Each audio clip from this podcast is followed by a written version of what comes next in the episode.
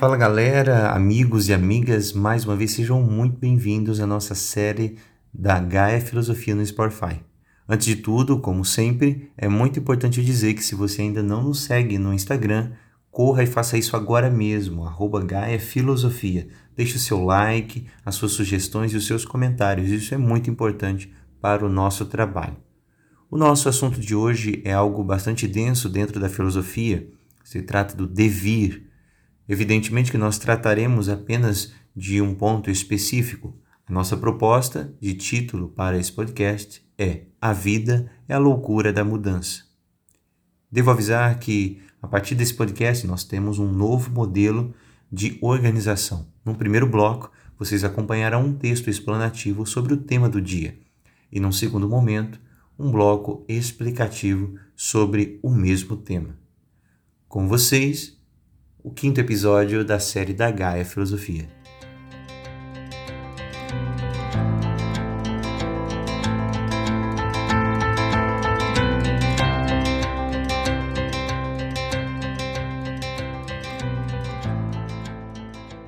A vida é um conceito bastante abstrato, e acreditar que conseguimos reduzir toda a sua força em quatro letras revela a ingenuidade de nossa crença na linguagem.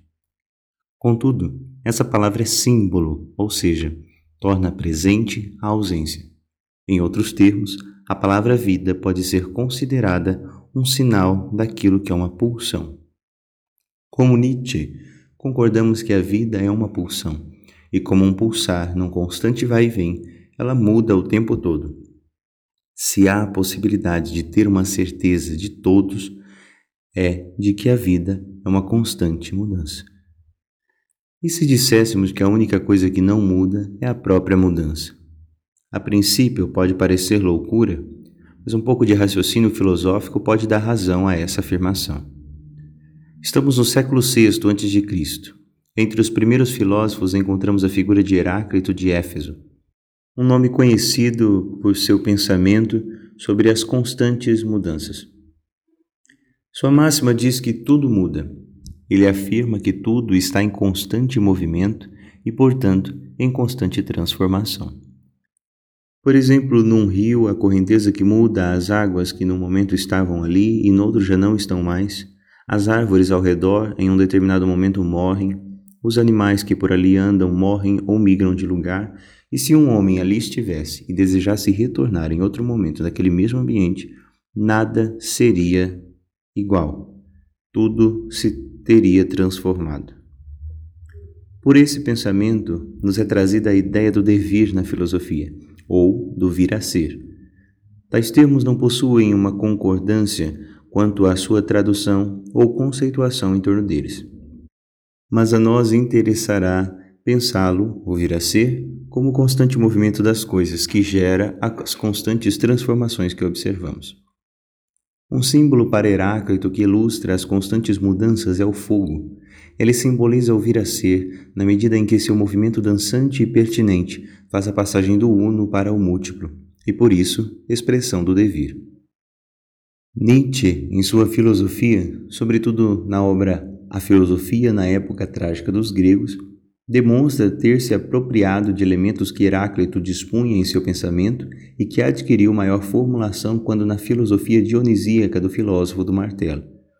Tudo o que entendemos por geração e mudança, em ambos os filósofos, se efetiva a partir da guerra, luta, tensão entre as forças contrárias. Os opostos são os conceitos usuais, como quente frio, molhado, seco, dia, noite e todos quantos quisermos pensar. A passagem de um para o outro é o que se denomina vir a ser. Este se dá pela relação conflitante entre as forças, já que para que uma prevaleça, a outra deve deixar de existir. A vida de todos nós, por pertencer a essa realidade, está também em constante movimento e mudança. Ora estamos num lugar, ora em outro. No momento estamos de bom humor, no outro estamos mal-humorados num instante estou bem e alguns minutos depois me sinto mal. A vida é a loucura da constante mudança. E a única coisa que não muda na vida é a constante mudança da vida. Em resumo, o que não muda na vida é que a vida muda. Em seu livro sobre nada, Manuel de Barros reúne em título homônimo alguns versos que, separados por pontos e espaços, parecem até propositalmente expressar a passagem do vir a ser. Citação: Melhor jeito que achei para me conhecer foi fazendo o contrário. Sou muito preparado de conflitos. O meu amanhecer vai ser noite. Fim de citação. A ideia de que tudo muda o tempo todo na vida não deve ser um motivo do medo de viver. Antes deve se constituir em entusiasmo, pois, já que tudo muda o tempo todo, a vida pode ser uma constante novidade, com situações boas e outras nem tanto, mas sempre algo inédito, nunca o mesmo.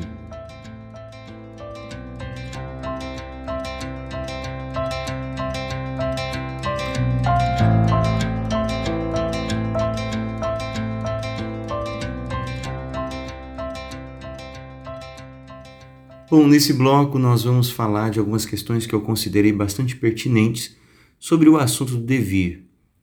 O primeiro deles é o paradoxo do movimento. Podemos pensar o seguinte: nós percebemos que nós estamos em movimento a partir de um ponto fixo. Nós sempre nos referenciamos em algum lugar. Quando estamos andando, nós vemos prédios parados, casas, construções diversas, carros, pessoas, ou quando nós estamos parados, observamos o movimento de outras tantas coisas. Mas sempre nós observamos de um ponto específico, referenciando-nos em um ponto específico. O que acontece é que, como que o ser humano, nós, o sujeito, está neste constante devir, neste constante vir a ser, e consegue perceber a mudança, se também ele está mudando. O paradoxo que existe em Heráclito na frase tudo muda é justamente isso. Se ele diz o seguinte, que tudo muda, e inclusive essa fala dele está nesse tudo, ele está nesse tudo, e tudo muda, logo também essa frase muda. Parece um pouco difícil pensar isso, mas vamos tentar novamente. A frase tudo muda. Tanto a frase quanto Heráclito está nesse tudo. Se eu digo tudo muda, eu também estou nesse tudo. E o que eu disse também está nesse tudo. Se tudo, inclusive eu e a minha frase estão mudando quando eu digo que tudo muda, logo pode ser que também é, ela deve mudar, aliás, né? Ela deve mudar, o que leva a o seu contrário, que nada muda. Então isso é paradoxal nessa medida. Como, por exemplo, nós podemos perceber então a mudança, já que nós estamos em constante transformação, junto com todo o universo, junto com todo o mundo, tudo aquilo que nós observamos. Então é preciso que haja algo estático. Né? Empédocles, posteriormente, sem a intenção explícita, né, vai procurar juntar aí é, as ideias que se referem, né, dentro da história da filosofia, a Parmênides e a imutabilidade do ser, né? o ser não muda, o ser é o tempo todo, e a mutação, né? as transformações que Heráclito traz na ideia do vir a ser, do devido, as constantes transformações. Então, para ele, ele diz o seguinte, que é o Empédocles, em outro podcast nós já vimos isso, falando sobre os quatro elementos ou quatro raízes. Então, desses quatro elementos, terra, fogo, ar e água, dessas porções elementares, porções diferentes, então alguns estão formados de mais, maior porção de terra, como por exemplo as pedras, outras com maior porção de fogo, outras com água e outras com ar. Porém, os arranjos não faz com que a essência de cada elemento desses arranjos perca ou mude. Então há algo de imutável, sempre há algo que é estático, não muda, não se move, e há algo que se move, que nós observamos as transformações, como o nascer e o perecer de todas as coisas que nós observamos. Dito isso, é importante então nós pensarmos que para que haja movimento é preciso haver um ponto estático, donde segue-se que nós percebemos porque há uma referência de um ponto estático. É, Nietzsche vai trazer justamente a mudança que não muda. A ideia, justamente como nós falamos no texto, de a única coisa que não muda é a própria mudança. Significa dizer o quê? que a única coisa que não muda é que todas as coisas mudam o tempo todo. Isso é a única coisa que não muda. A única coisa estática é que tudo muda ao mesmo, ao mesmo tempo, né? Tudo muda o tempo todo, na verdade. Isso não resolve o problema do paradoxo de Heráclito, né? Quando da percepção do movimento. Porém, nos traz uma maior clareza ou pelo menos um maior conforto filosófico no sentido de não nos preocuparmos tanto se há algo que não muda e, sobretudo, se nós precisamos definir esse algo imutável. Um segundo assunto é o parado outro paradoxo, né? o paradoxo dos contrários. Então, Heráclito traz as ideias dos contrários, como nós vimos no texto, de quente, frio, dia, noite, etc. E ele diz assim que deve haver no seu oposto é, uma parcela de si. Né? Por exemplo, no frio, deve haver alguma centelha do quente, porque senão jamais uma coisa seria o seu contrário. Se são duas substâncias diferentes, jamais essa substância se transformaria em outra, se nela não contivesse algo do seu oposto. Isso é um paradoxo justamente porque nos remete à ideia de uma interligação entre os contrários e não necessariamente uma, uma oposição absoluta, como a figura do yin yang, né, que na no pensamento chinês se refere ao equilíbrio, né? A parte negra contém uma parte branca e a parte branca também inversamente contém uma parte negra, e isso faz com que o equilíbrio aconteça. Isso também não resolve por completo a ideia do paradoxo dos contrários, mas novamente nos traz um conforto filosófico nesse sentido de não nos preocuparmos tanto como se dá a coisa, né? A nossa dificuldade nesse paradoxo reside em dizer como se dá essa transformação, em que momento específico e de que forma que ela dá, se dá, já que eu devo ter necessariamente é, no frio uma porção de quente e no quente uma porção de frio. É assim com todos os contrários que nós possamos imaginar. O terceiro ponto é sobre a arte da tragédia grega como expressão dos contrários, que para Nietzsche representa justamente essa tensão. Mais do que isso, ela representa um tipo de união fraternal, uma harmonia das pulsões contrárias. É muito difícil dizer isso. A própria frase harmonia das pulsões contrárias já é um paradoxo em si mesmo, né? É, porém, a imaginação aqui nessa frase é, vai mais longe, né? Esse paradoxo faz sentido no, no seguinte, nos seguintes termos, né? Nietzsche reconhece que a tragédia grega manifesta o uno e o múltiplo, né? A, a, consegue colocar dentro da tragédia as manifestações das pulsões, né? As pulsões o tempo todo dentro da tragédia grega. A tragédia grega é uma paixão de Nietzsche, né? sem, sem sombra de dúvidas, é muito presente na sua vida. Ele que também foi filólogo, né? um apaixonado pela língua grega. Um próximo ponto é a vida como a loucura do, vida, do vir a ser. Como nós dissemos no texto, nada permanece, tudo muda. Né? É, no sentido de que, ora estamos de uma forma, ora de outra, sobretudo quando nós pensamos no nosso temperamento. Né? O homem, a sua psicologia, é a expressão do vir a ser. Né? Nós mudamos o tempo todo. Os nossos processos psicológicos, né? o processo psicológico do sujeito, do homem, é a constante mudança. Porque nós estamos num dia muito bem, no outro muito mal, nós estamos é, num dia muito tranquilo e alguma coisa nos tira do sério. Enfim, a nossa psique é, sofre diárias transformações né? É, e é inconstante, justamente porque transforma-se o tempo todo.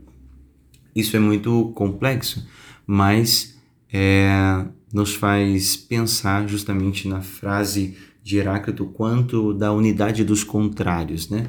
Ele diz assim que a beleza nasce, né? nasce a mais bela harmonia e tudo segundo a discórdia. Como que isso se dá? Né? Santo Agostinho vai retomar isso na ideia do mal, né? É quando ele diz que nas partes, quando nós vemos aqui e agora o nosso mundo sensível, as coisas realmente estão acontecendo de uma forma muito louca, muito complicada, porém é, isso não tira a harmonia, é como na música, entre uma nota e outra, essas notas que já são diferentes em si mesmas, né, umas mais altas, outras mais baixas, agudas e graves, Entre elas existe um espaço, uma espécie de interstício, um espaço bem pequeno, bem reduzido, mas existe de silêncio. O mal para Agostinho seria esse silêncio, né?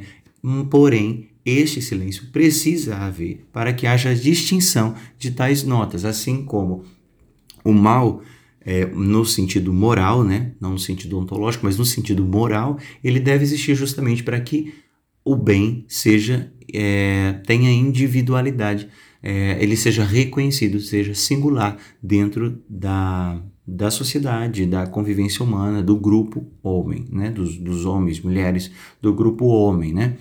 É, isso faz nos pensar no conceito de harmonia. Há uma harmonia em tudo o que acontece. Né? Nós estamos o tempo todo em mudança, mas nós somos uma constituição física, espiritual, animal, é, vital, que está o tempo todo ali se constituindo constantemente. Né? Isso não retira a harmonia do nosso corpo. Né? Isso faz com que os contrários, a grande guerra que está acontecendo no nosso organismo, não faça com que tudo vá pelos ares.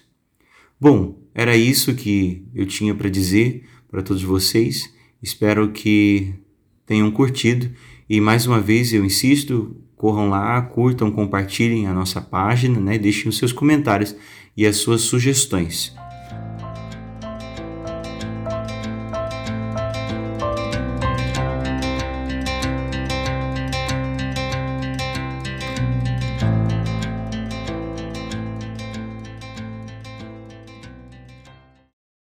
Com isso, eu me despeço de todos vocês e já os aguardo no próximo podcast da nossa série da Gaia Filosofia no Spotify.